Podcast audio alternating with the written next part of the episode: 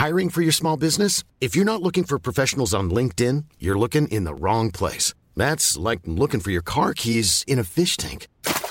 LinkedIn helps you hire professionals you can't find anywhere else, even those who aren't actively searching for a new job but might be open to the perfect role. In a given month, over 70% of LinkedIn users don't even visit other leading job sites. So start looking in the right place. With LinkedIn, you can hire professionals like a professional. Post your free job on linkedin.com slash people today.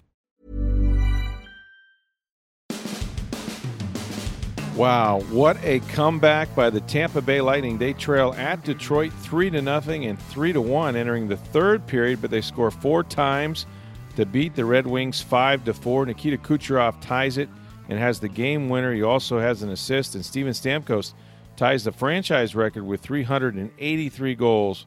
That ties Vinny Lecavalier. We'll tell you how they came back from the dead in Detroit. And the Bucks introduced two of their new free agent players, former UCF receiver Breshad Perriman and 49ers, 49ers free agent punter Bradley Pinion. You'll hear why they chose the Bucks and what their expectations are for the next season. We've got all that, and South Florida men's basketball team ends their season with a loss at UConn in the AAC tournament on this edition of Sports Day Tampa Bay. I'm Rick Stroud of the Tampa Bay Times, along with producer Steve Versnick. Hey, you know, if you have a business and you'd like to sponsor this podcast, our advertisers are having great success, and you could too. We've got lots of different options for you to be a sponsor. For details, just contact us on Twitter at SportsDayTB, or you can reach me on Twitter at NFL Stroud, or my email address is rstroud at tampabay.com. We'd love to have you be part of our team. Okay, Steve, in Detroit, you know, just when you think the Lightning can't top themselves, and and you know, it's not like the Red Wings are having a great year and they own the Red Wings as it as the case may be, but they got behind in this game three to nothing. They came out, they they didn't really skate particularly well. They gave up a goal in the first minute and a half, two minutes, and it, it just didn't look like it was going to be their night. It looked like Detroit, okay, they've had enough. They've had enough losing to, to the Tampa Bay Lightning, and they were going to dominate this game. And it was even three to one entering the third period without much hope or, or you know sort of momentum at all on the Lightning side. But then, as is so typical of this hockey team in this unbelievable year that they've spackled together, it just becomes winning time. They are never out of a game. They are never stopping. They are always pushing forward. And they score four goals in the third period, and two of them by Nikita Kucherov Steven Stamkos, as I mentioned just a minute ago, ties the franchise record. Kucherov tied the game and then gets the game winner, as it turns out. And they wind up winning five to four in a game that Steve they had no business winning this game. Absolutely not. They, they looked. Uh, I don't want to say lifeless early because I mean they were they were getting some shots up, flat. but, but they Just were definitely flat. yeah they were definitely flat. Um, Detroit had some jump to their game. Mm-hmm. You know, I mean, and look, let's face it too. Detroit's not a great team, but No, they're not. They're not. but they were at home. They want to stop that 14 game winning streak that the Lightning have against them. They came out with some jump. They got some goals early in the first period. They get the, the third goal in the second period, up three nothing. You just felt like, well, maybe this isn't the Lightning's night. I mean, you know, you're bound to have those every once in a while. You're on the road. You had a couple days off. You came in a little flat, and then, you know, it's just incredible how they can turn it on. And I was watching some of the game without the sound on. I just had it on, and you could just mm-hmm. see how hard they were skating as the game mm-hmm. got as the game wore on and kept going. That you just then all of a sudden you were like, they're going to win this because they just they had fire to their game. And like I said, I a lot of it I had down with, without the sound, so you're not getting the announcers. You're just watching it, and you're just seeing how different they were skating in the third period compared to the first period. Right, right. And no, they turned it on. Everybody was, yeah. Yeah, it, it, it, that's the thing. It's like you know when you think about some of the great players that they have on this team and the great years they're having. I mean, led by Nikita Kucherov, who just keeps having these these multi-point games. Um, you know, two goals again against Detroit and an assist, and it, you know He had two assists. He had four point nine. or he had two four point nine. I'm sorry, yeah, four point nine. And you know he's I, I don't know how many of these four or Well, that's five his point nights- 17th three three or more point night this season. 17. I mean, that's unbelievable. And that's, frankly, that's how you lead the NHL in scoring as he has. And it's always been a question of like, who's going to have more points, the Lightning or Nikita Kucherov? But, and he comes up big in the biggest moments too. These are not, you know, sort of garbage goals. I mean, these are, these, these are game winners. These are tying the game and the, they're goal scorers goals. And and if he's not Steve, if he's not the MVP, I mean, just listen to this. He recorded his 115th point with a four night, 4.9 on Thursday. He's the first to do that since Sid Crosby in 2006 07. That's unbelievable. 12 years. 12 years. And that, and he scored And- 120 that year, so Cooch should pass him. Yeah, he's only got five points away from from passing Sid Crosby. So I mean, you're you're looking deep into the record books now, stuff that hasn't happened in over a decade. Um, you know, it, it's, I mean, they are so solid and, and, and such an explosive team. This is their 15th regular season win, um, straight reg- regular season win over Detroit. That's the most, by the way, that the Lightning has ever won against any single team. I mean, they own the Detroit Red, Red Wings right now. They do, and this was their 25th road victory, which tied a franchise record they set last year. Their 54th and a franchise overall record victory, for wins. which they yeah, tied from last season. Um, they have Right. 54 wins this season. Do you realize 19 of them, the opponent scored first? I mean that, and that says it all. That really does. Like the poise More than a third of their wins. has. Yeah, they don't panic. Why would you? And I didn't think. Look, I didn't think that Andre Vasilevskiy played his best game. You know, Mm-hmm. um, uh, now he made enough great saves to keep them alive. When you're down 3-0, it could have been, you know, 4-0 or 4-1 or 5-0. Um, so he, he wasn't like you know he still I think he made 23, 24, 25 saves, but and some of them were very very good ones. But it wasn't his best game.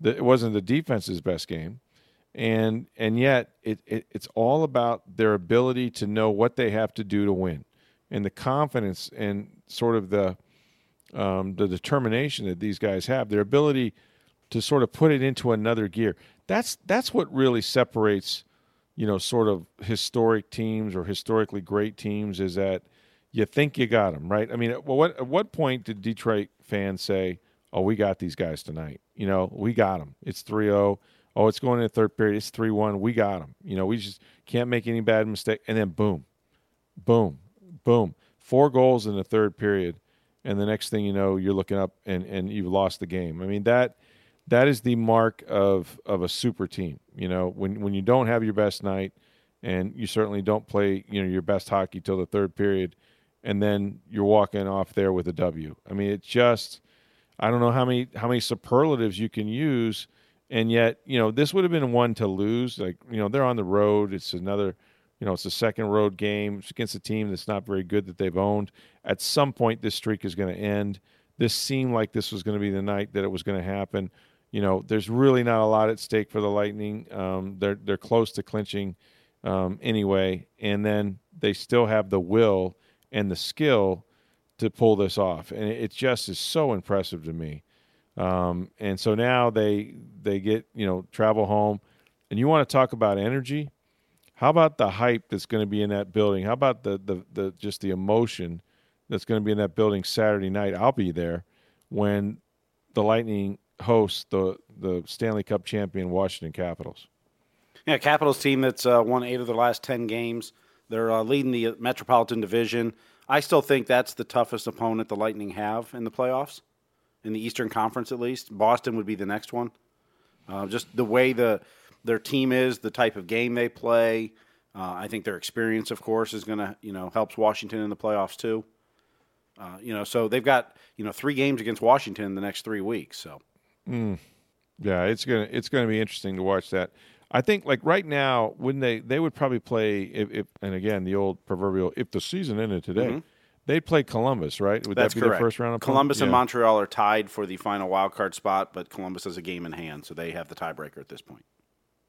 I mean, just an amazing, amazing uh, season for them and historic, and you know they got it done. I mean, it's it was funny because at one point, you know, Stamkos ties Lecavalier, and think about that record too. By the way, I mean, Vinny Lecavalier, you know, was a stud, and, and and lifted the cup right, and and took this team with him and Marty St. Louis, of course, and Khabibulin and all those guys in 04 and wins the Stanley Cup. Um, leaves here as the the franchise all time leading scorer. And for Stamkos, I mean, I wonder, uh, you know, I don't know if they interviewed him after the game. I saw him after he scored. Of course, he had scored. He had actually tied him a couple games before, but it was wiped off for an offsides, I believe. Um, but he scores the goal, and then they interview him after the period, and he could not be least interested in that. Like he was like, "Yeah, uh, I'm just trying to get us back in the game," and, and, you know, it was, you know, really was like, "Oh, but know, historic goal, you tie Vinny Lecavalier." I'm sure when he thinks about it, but it was like, "Yeah, I just." You know, we're they were trailing three to two at that point. I'm just trying to get us back. Isn't that what So- you want from your captain, though? Yeah, Absolutely. I mean, he didn't care. Like, you know, he, he's got plenty of time to look back on this season and on his career, obviously, and he'll far somebody will be chasing him for years to come because I don't think that Stamkos is anywhere close to the end of his career. Well, he's got yet. five years left on his contract, so after Yeah, this so if he plays that out, I mean, imagine the lead that he's going to have. I mean, he's only 29 Um, right now. It's not like he's No, you know, he's, mid yeah, 30s. he's young. He's 29.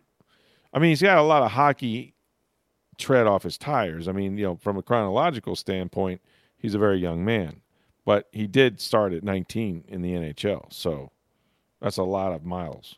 Mm-hmm. But I mean, but at 29, you still got many years to go. I think so. And here, here's my question: like, is there a magic number in the NHL where you're like, if you score 500 goals, are you a Hall of Famer? You know, that's a good question for Tom Jones. Yeah.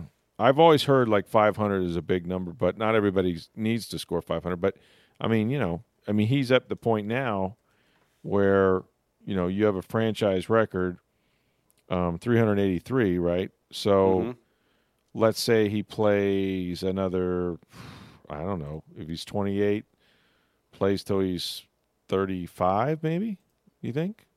Seven more years, six more No, years? No, yeah, I I don't th- know. yeah. I mean, Let's say he plays till he's 35 and he averages, I don't know, could he average 30 goals for the next six years or so? I don't. I mean, I think by the time you get to mid 30s, he may not be up at 30 goals a game or 30 Yeah. season. But I mean, but he's at 383 now and he could finish the season with three, you know, three, let's say 385 or 388 or close to 390.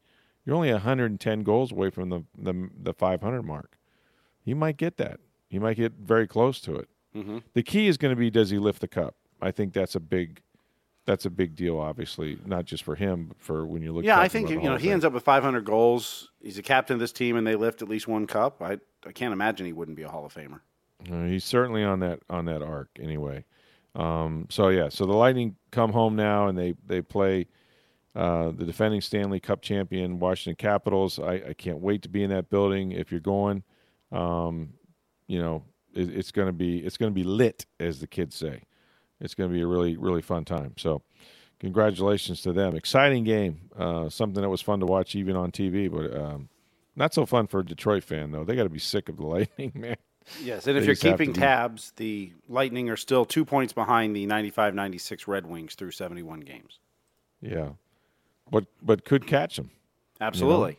I mean, that's the record. I think they got to win ten of the last twelve. Is what they had to do, I believe. Yeah, well, so Um, to get to 62 wins, you need to win eight of your next 11 now. So to get to 131, the Lightning need 19 more points in 11 games. So if you say eight of those are wins, that's 16. You'd have to lose the other three, and you'd need to win at least nine of the next 11, and then still lose one in overtime. Yeah, that's tough. I mean that, that you know that's above even their pace. But but look, the kind of season they had, and you know it was an interesting story. I think John Romano wrote it in the Tampa Bay Times, or maybe no, it was Martin Fennelly. I apologize um, about how you know the goal cannot be trying to to tie Detroit right and and get 63 wins. And, and I think Cooper said, you know, if we get to 59, we'll probably think about it. You know, but you don't want to expend all this energy focused on some singular record that at the end of the day isn't going to help you get closer to the Stanley Cup, but it does sort of define what's been a magical season.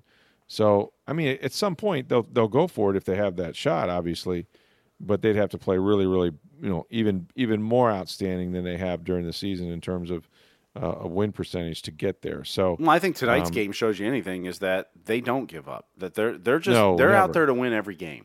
And uh, you Every know, single game, If they, if they yeah. lose the game, but they they played a good game and the, the process was good and just pucks didn't go in, okay, they're fine with it. yeah, yeah. But that they're out to win every game, not as a set a record. It's we're a good hockey standard. team. We're going out That's to win every standard. game. Yeah.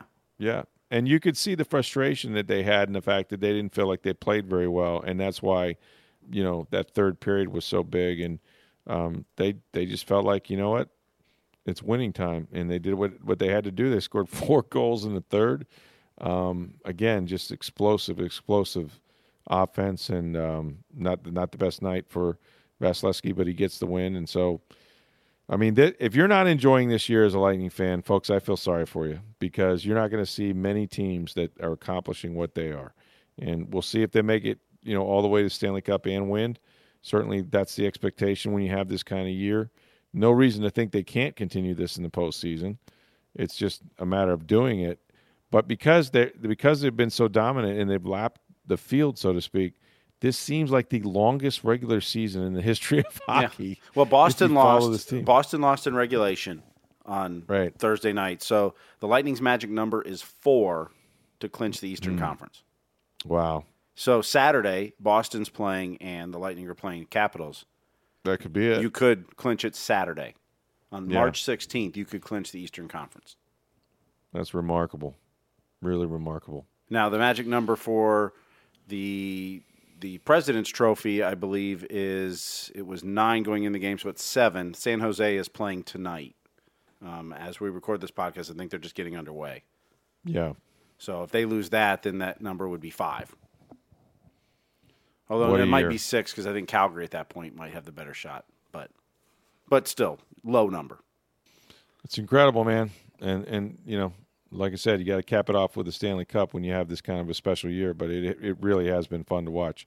Okay, so I was at One Buck Place and uh, had a chance to uh, meet a couple of their newest free agent signings. And again, you know, we talked about this the other night that this is not going to be that year where the Bucks win the off season. I think that title's been given to the Cleveland Browns already or the Oakland Raiders. And it's also not going to be a year where you get a lot of necessarily big name free agents, you know, guys that are going to sign, you know, for four or five years that everybody knows. Um, they're, I think their biggest acquisitions are probably going to come, maybe even sort of that secondary blast of free agency after the draft, because when teams draft certain players, they're going to have a surplus at different positions, and they're going to start to see some guys released at, at better bargain prices than we're out there now, obviously. But having said that, the the thing about the off season, I've always said this about free agency in general, and it's nice to make splash signings, and, and the Bucks have certainly done that in the past with DeSean Jackson and um, you know some of the guys they brought in here, but it doesn't guarantee you anything either. And the thing about building a roster at this time of year, you should always sort of approach it this way in that if we got to play on Sunday, who are we throwing it, Who are we going out there with? Before you draft any players, you know, just if we got to play, can we line up and play and be a competitive football team? Do we have enough guys that are not rookies that that can go in there and win a game? And I think it's sort of it's you know building a roster as I wrote uh, today. It, it's a little bit of a puzzle that you got to solve, and you got to fit these pieces in right. So if you think about it, so they lose DeSean Jackson. They when I say lose, they they decided that they wanted to move on from him, and they trade him to the Philadelphia Eagles, right? And they basically just swap draft picks. It's it's really um, kind of an even deal, you know. Philly's sixth this year, the Bucks trade their seventh next year, that sort of thing, uh, and that's more of a favor, I think, from Howie Roseman, who was was in Jason Licht's wedding than anything else. But aside from that, um, you know, you, so you lose DeSean Jackson. So now you need what do you need? You need a speed receiver. You need somebody who can take the top off of defense. I mean, Mike Evans is a guy that can get deep, but he's a strider. He's not somebody that you're going to run a lot of, you know, uh, nine routes or fly routes or whatever you want to call them, um, just to to make the safety go with you and uh, create some space underneath. You need speed. So what do they do? They go out and they sign a receiver like the Browns free agent uh, Breshad Perriman, who was about to return to Cleveland until they went out and got Odell Beckham Jr. And so that made the decision a little bit easier for him, and, and it certainly made it easier for the Browns. Now, we had a chance to talk to Perriman, who who uh, you know, look, he's happy to be back in Florida. I mean, this is where he started at UCF. He was a first round draft pick, believe it or not, by the Baltimore Ravens. But then he ran into just a slew of injuries, you know. And and I've always said this about guys that can really run like that. I I found them to to be for the most part, very often prone to injury. Uh, I don't know why that is. Uh, it's sort of like it's a it's like a uh, imported sports car. It looks really good. It runs really fast, but if you have the slightest thing that's wrong with it mechanically, um, you're going to pay a lot of money at the shop. And that's sort of the way I feel about some of these speed receivers. Um, and this seems to be the case here. But he's so he's coming off, you know, he's coming off like a series of injuries. He did play a nice second half for the Cleveland Browns last year. I think he's excited to be back in Florida first and foremost. And he's got a lot of family in Central Florida. They'll have a chance to to watch him play. But he, you know, he signed a one year deal, so I don't think anyone should get crazy about what is Breshad Perriman going to bring. Is he a slot receiver? Is he the new Adam Humphries? I don't know that he's that. In fact, um, he's been a disappointment, to be honest with you, for a guy that was taken in the first round uh, by the Ravens when he got up there. Aside from the injuries, when he did play, uh, he had some trouble catching the football, and sometimes that's the case with rookies, and sometimes maybe the guy doesn't have the greatest of hands. Hey, it's Ryan Reynolds, and I'm here with Keith, co-star of my upcoming film. If only in theaters May seventeenth. Do you want to tell people the big news? All right, I'll do it. Sign up now and you'll get unlimited for $15 a month in six months of Paramount Plus Essential Plan on us. Mintmobile.com slash switch. Upfront payment of $45 equivalent to $15 per month. Unlimited over 40 gigabytes per month. Face lower speeds. Videos at 480p. Active Mint customers by 531.24 get six months of Paramount Plus Essential Plan. Auto renews after six months. Offer ends May 31st, 2024. Separate Paramount Plus registration required. Terms and conditions apply if rated PG.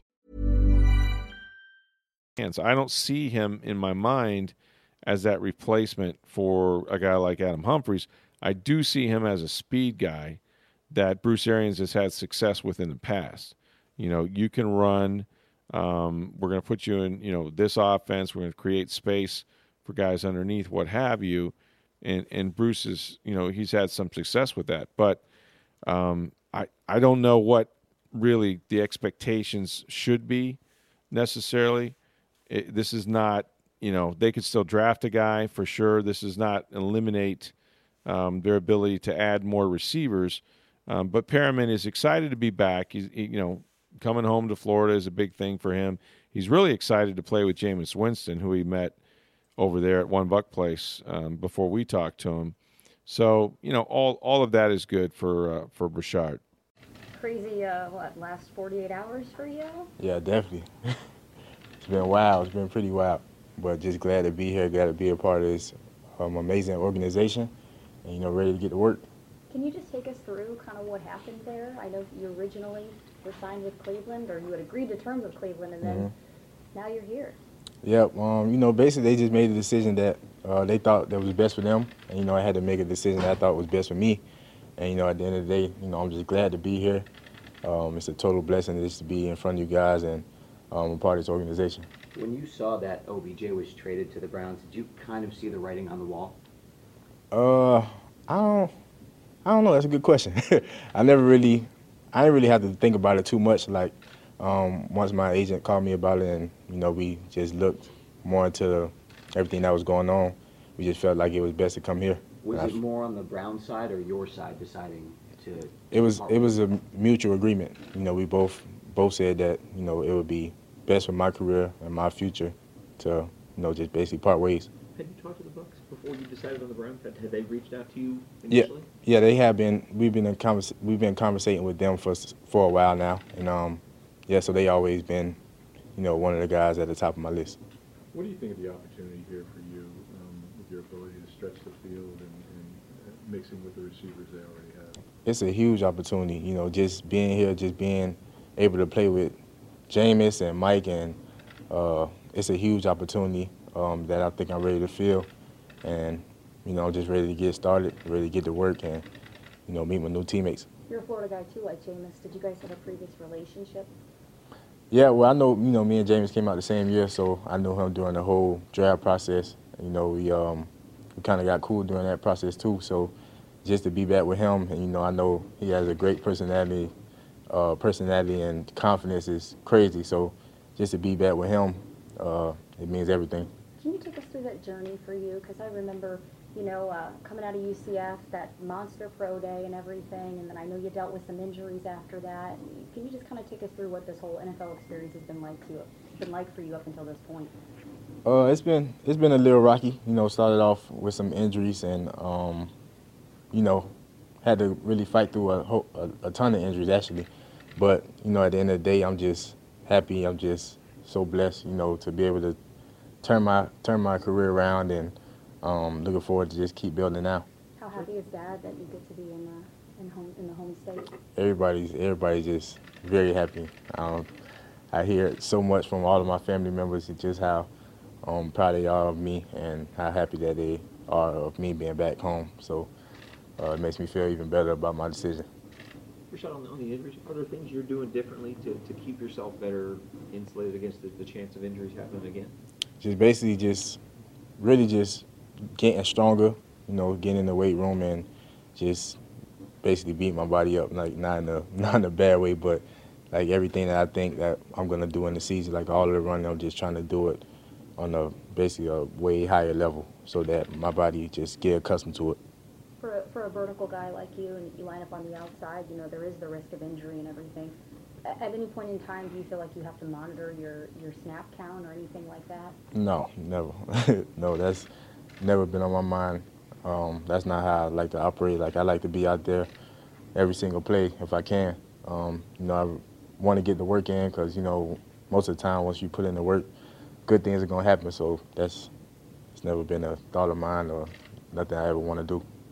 Did you look at the, you know, Bruce's history as an offensive play caller, his offense, like gets five guys out a lot, uh, throws the ball a good amount. Is that was that enticing to you at all? Yeah, it's definitely exciting, man. It's, that's that's a huge part of this whole process, and I just know the the you know amount of deep shots that he like to take down the field. So it's gonna be exciting, man. I just can't wait.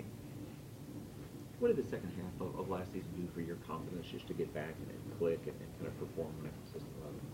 It definitely boosted my confidence. You know, basically just gave me that extra push that, um, you know, and being healthy, you know, also gave me that extra push and just made me realize, you know, that everything that I went through was for a reason, and um, that I still got all of the ability that everybody thought I had when I first came out, and you know, just ready to keep putting it together and keep growing from there. The front office did you know them at all from, from coming out in terms of the draft process? Did they look at you much in, in 15 when you came out? I think when I was coming out, yeah, I think I did speak to them a few times. Um, I think I had a meeting with their old receiver coach back then in 2015, but yeah. a couple receiver coaches. Here. Yep. What, do you What do you best? What's your best attribute? You think? I just feel like I just have big play ability. You know, um, that's really my main focus. You know, I try to make every play, no matter if it's big or small. But at the same time, I just feel like I can stretch the field vertically, and you know, I can make small plays turn into big plays. Will, will living here, will you be the guy that will spend the off season, uh, you know, working with Jameis as much as you're allowed to? And yeah, definitely, definitely. We we definitely gonna. I definitely got to talk to him about that. You know, especially with him being a native as well, it, it should click just perfect, and we should be able to, um, you know, put in as much work as we need to, as we want to. You talk about your skill set you have as a big play guy. How exciting is it to play with a guy like Jameis who has such a big arm? Yeah, man, that's it's everything for me. Like I'm, I'm just getting excited just talking about it. Um, I know Jameis' arm is his arm is just incredible, and you know, just me and Tampa Bay, the organization, just allowing me to be able to have that opportunity to play under him, and you know, get the chances to make these big plays under Jameis is just crazy. Has he reached out to you at all, or called you, or you had a chance to talk to him yet? Yeah, we talked, and I just talked to him actually a few minutes ago in the oh, cafeteria. Okay. So, yep. What was that meeting like? It was great, man. You know, it was kind of like a little reunion. Yeah. so it was it was all great. Now the other the other piece of the puzzle that the Bucks are trying to put together here, of course, is special teams, right? So we know about the curse of Matt Bryant and all of that, and Matt Bryant is available. And I mean, this was the thing, you know, when when he was when the news came out, they were not going to pick up his option or what have you, and that he was going to become a free agent. Everybody, you know, decided, sort of, or speculated that Bryant could be coming here because the Bucks have the Atlanta Falcons special teams coach. Bryant loves the Tampa Bay area. He loved kicking for the Bucks. Uh, the problem is his age and the fact that he's had some injuries. And I think, you know, I think Tampa Bay was a little leery of, of both of that in some respects. And so, you know, they decided to re-sign Cairo Santos, who did a, a pretty good job, I think, in, you know, sort of stepping in for Chandler Catanzaro, who – completely flamed out. He was their big signing uh, prior to last season and, and didn't get it done. So Cairo comes in here, who had been hurt. He's kicked a lot in, in his career and, and, did a pretty credible job. I mean, I think, I don't know, he was like 12 or 14 field goal attempts, something like that. Um, made all but maybe one of his extra points. So they, they thought he was solid. You know, they thought, you know, this guy is, uh, is pretty solid. What he doesn't do, however, he's not a great kickoff guy. Santos doesn't have the strongest of legs in terms of kickoffs, which is a, a separate art. So, gee, wouldn't it be nice if the Bucks had someone else, as Atlanta has done and, and other teams has have done, that that could also kick off? Well, they found that guy. They found the punter, Bradley Pinion, who is a free agent from San Francisco played against the Bucks in Raymond James Stadium last year and did pretty well. I think he averaged like 43-3 on six punts. San Francisco obviously punted a lot that day, but he's familiar with the stadium, loves the area, loves the fact that he's coming back to the East Coast. He went to Clemson. He's one of those guys that knows Catanzaro and um, Adam Humphries. Of course, both those guys have moved on, but he's he's grateful to be back in the South, where his wife is from, in South Carolina, where they live in the off season. So he was pretty pumped, man. I mean, look, I don't know what you think about punters. it's kind of like, you know, it's the old adage like if every possession ends with a kick, you're probably okay. What does Rich Eisen say? Punters are people too. They're people too, right? And if you think about it, like every possession or most every possession is either going to start or finish with a punt, depending on what your perspective is, um, or a field goal or something like that. So, uh, look, this is a guy. I think he's here primarily for a couple reasons the fit is right. So you have a you have a punter who can kick off, and that fits because Santos that's not his strong suit. So if Cairo's not worried about kicking off, right, and he's not having to practice it during the week and wear out his leg. I talked to Martin Gramatica. You know, back in the day, they didn't use the jugs machines as much as they do now to simulate kickoffs and things like that. No, the kicker was brought over, and he just had to sit there and keep hammering them, and it affects your leg after a while. You start to get fatigue, and you know it's it's not an easy thing to do. But but I I think that they feel good about having a guy that can take the pressure off their place kicker, who can now just focus on field goals. And you know he's he's pretty good, pretty consistent about knocking it through the end zone. Um, and and he's happy to be back on the East Coast. You know, close to South Carolina, of course, where he lives in the off season. So they saved some money. I'm guessing I haven't seen the contract yet, but you know, obviously Bryan Anger made three million dollars a year. Uh, this is a younger player. This is somebody they could have for a number of years. So, look, special teams uh, when you're talking about kickers, especially uh, in this case a punter, is always going to be an adventure for the Bucks. I don't know why, but it seems to be. So, I think this guy. I think this guy checks all the boxes. You know, again, is he going to be as good as Bryan Anger? I don't know, but he's he's a he's a probably a little cheaper than Bryan was, and I, you know the arc of his career is really really good. So they get their special teams guy, um, they get their wide receiver. Uh, we'll we'll talk to more of their free agents, I'm sure, as the weeks go on. But that's basically it. I mean, you know, the the big push that we saw at the start of the signing period sort of came and went, you know, and uh, there's still some names out there. I mean, you know, Eric Berry was released by the Kansas City Chiefs. He's a safety. I'm not saying they're going to bring him in, but there are guys that are constantly being released. And there'll be another wave of free agency once we get past the draft. Because say you're a team that, uh, you know, decides to be the best player staring at you when you pick, you know, is a uh, defensive lineman, and you've got tons of defensive linemen, you might see – somebody who's not a free agent right now get cut because they plan on playing the rookie. It just depends on how the draft falls, and there's going to be the secondary free agency that I think the Bucks want to be able to take advantage of. So nothing sexy so far. Every other team seems to be doing a little better job, but you really don't know until they start playing for real. And I wouldn't get too crazy about it one way or the other, but it was nice meeting those guys. And you know the thing is about uh, Perriman is in Baltimore, he really he had he had big troubles. I mean, he he struggled. I was talking to Edward Eduardo Encina, who helps me cover the beat for the Tampa Bay Times, and he goes, "Oh man," he goes, "This guy is not good." And I go, "Really?" He goes, "Well," he says, "You know, he can run. He's fast.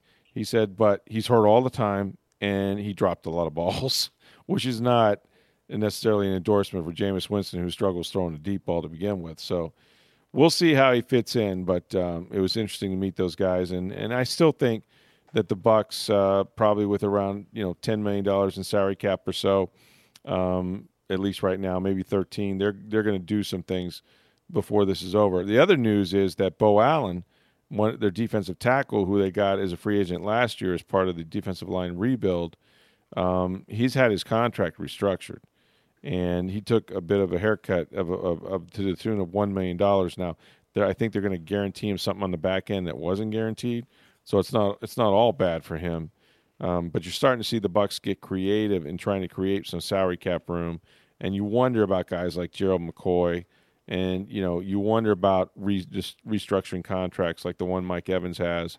So you could see some of that, you know, come into play in the days and the weeks ahead. So, by the way, did not you a very, see Drew Brees' restructured contract? I did, I did, and it's you know he's done this several times, but you know if he'll play this season, but next season, whether he plays or not, it's insane. They have twenty one point nine million dollars in dead cap money on him next year because he's just he's done this so many times that he, they keep pushing it back. And you know, look, I heard last year from some uh, people in the NFC South that New Orleans was all in, chips to the middle of the table, we're going for it, and you could kind of see that with some of the moves that they made, um, and you know, quite frankly, should have gone to the Super Bowl if not for just you know a horrendous call. Yeah, I don't know. I mean, I think they're close, but I think they're loading up. I think this is sort of an all-in proposition. They're going to lose some players this year, but what do they care? I mean, Drew Brees is still getting his money. This is an accounting procedure. You know, if he were to win it, I'm telling you, if he were to win a Super Bowl this year, I'd expect he would quit. I really do. And I, I, thought, I thought they, they, would. I thought him and Peyton both could do that this year had they won. They, and I think they would have. And I'll say this about about Sean Payton: I don't trust that the guy's going to stay in New Orleans. You know, regardless of mm-hmm. whether they win, I think he has his eyes on the Dallas Cowboys. I think Jason Garrett, if they don't make the postseason, could get fired. And the day that Drew Brees decides he's hanging it up is the day that you know Sean Payton's going to want to be with some other quarterback. So they're they're sort of a package deal in a way. Very interesting what's going on with the Saints and and of course Drew Brees uh, pushing that you know or I'm sorry with uh, yeah pushing that money around so that they can sign some free agents. All right, so finally, happy trails to the uh, South Florida men's basketball uh, team, at least as far as their conference tournament goes, and probably the NCAA tournament. They lose to UConn in the uh, American Athletic Conference tournament. You know, never really in this game, Steve. I mean, they fell behind quickly, and then it just kind of got worse. You know, uh, it just it's unfortunate because they've had such a great season overall um, had a chance to get 20 wins during the regular season, fell just short of that. Uh, I'm sure they were hopeful that they could get 20 by at least winning a game in the uh, AAC tournament, but it wasn't to be. But you know what? South Florida's got nothing to hang their head about the kind of season. Who in their right mind expected them to come close to 20 wins this year? Show of hands. No, put them down. You did not. You did not predict it. There's no one in this audience predicted. No, I think USF you predicted was, them to lose 100 games like the. Oh wait, not quite that many like the Rays, but if they played 100, they might have lost 100. That's what I thought. I mean, they've been on these six to 10 win, you know, arc in a, for a long time mm-hmm. here. I'm impressed, and I don't look. You can show me who they beat. I know that they struggled down the stretch and all of that. I think they've done a remarkable job, and this is a core of guys that could stick together for a while. I mean, this, you know this isn't North Carolina or Duke where you get a bunch of one and doners. So I, I just thought they had a terrific season. It's unfortunate they lost to UConn, but what Look, UConn, UConn was you know unconscious in the first half. They had nine three pointers in the first half. Took a 37-19 lead into the break. UConn yeah, chipped away, or uh, uh, USF chipped away at it, made it respectable. They lost eighty to seventy three. That is respectable. Yeah. yeah. but you know, you I mean, LaQuincy Rideau, their point guard for USF, is not healthy. He wasn't he played, right, yeah. but you know he wasn't 100. percent You could see that. But their defense in the first half left a lot to be desired. They they were not a lot of those three pointers that UConn hit, and you know the nine of them were wide open shots. Is that USF yeah. was not playing characteristic their their characteristically good defense that they do play for whatever yeah. you know for whatever reason, whether it's you know Rideau's injury, they just just worn tournament, down the bright lights, yeah. or you know, uh, you know, don't know why, but they did not play very good defense the first half. Dug themselves a hole too big to come out of, but but still a good season. Probably not going to go to the NIT. They'll probably get uh, invited to the CBI, the College Basketball Invitational. I completely forgot about these tournaments. You know, a- after the NIT, it's just like I, you know, I forget about them. But it's an it's a big thing. Well, next week we'll be doing our bracketology for CBI. So oh, good. How many teams are in this tournament? Next, I 16. I mean, it's good. It's good for the for the uh, for the program because you're Mhm. talking about extra practice time. Um, you're talking about the experience of playing in a tournament someplace. Mhm. May not be the NCAA's, but it, it, it's sort of sort of a, is a good measuring stick, I think. And you much rather you know be able to do that, I would imagine. sure, and if you go on to win a few games in the tournament, or even win the tournament, even better Even for better. confidence and you know everything moving forward. That's right. So, nothing to hang their heads about. Um, I didn't expect them to win the tournament per se, but from where they came from, uh, pretty remarkable year, and still with a chance to win their, uh, you know, win their twentieth game, which I think is a nice round number. If they could get that, they would really uh, sort of appreciate that. So, the Rays uh, continue, of course, with spring training. They had a, a split squad game. They lost to the Phillies four to three. So, uh, you know, that's neither here nor there. These games don't count, obviously. So we've got the Tampa Bay Lightning are going to host, of course, the Washington Capitals, and that game is on Saturday. I will be there. Busy weekend in sports. We'll bring it all to you on Monday at Sports Day Tampa Bay. And remember now, if you have a business or you'd like to sponsor this podcast, our advertisers again are having great success, and we got a lot of different options that you can do now, which is new that you can help uh, sponsor us. We really appreciate it, uh, and your business will do very, very well. So contact us for more details on Twitter at SportsDayTB. My Twitter handle is uh, at NFL Stroud, or my email address uh, rstroud at tampabay.com. We'd love to have you be part of the team. For Steve Versnick, I'm Rick Stroud of the Tampa Bay Times. Have a great weekend, everybody. We will talk to you on Monday.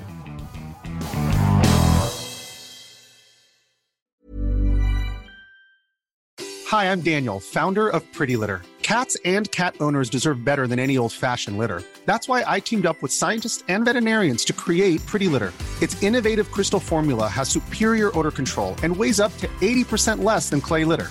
Pretty Litter even monitors health by changing colors to help detect early signs of potential illness. It's the world's smartest kitty litter. Go to prettylitter.com and use code ACAST for 20% off your first order and a free cat toy. Terms and conditions apply. See site for details.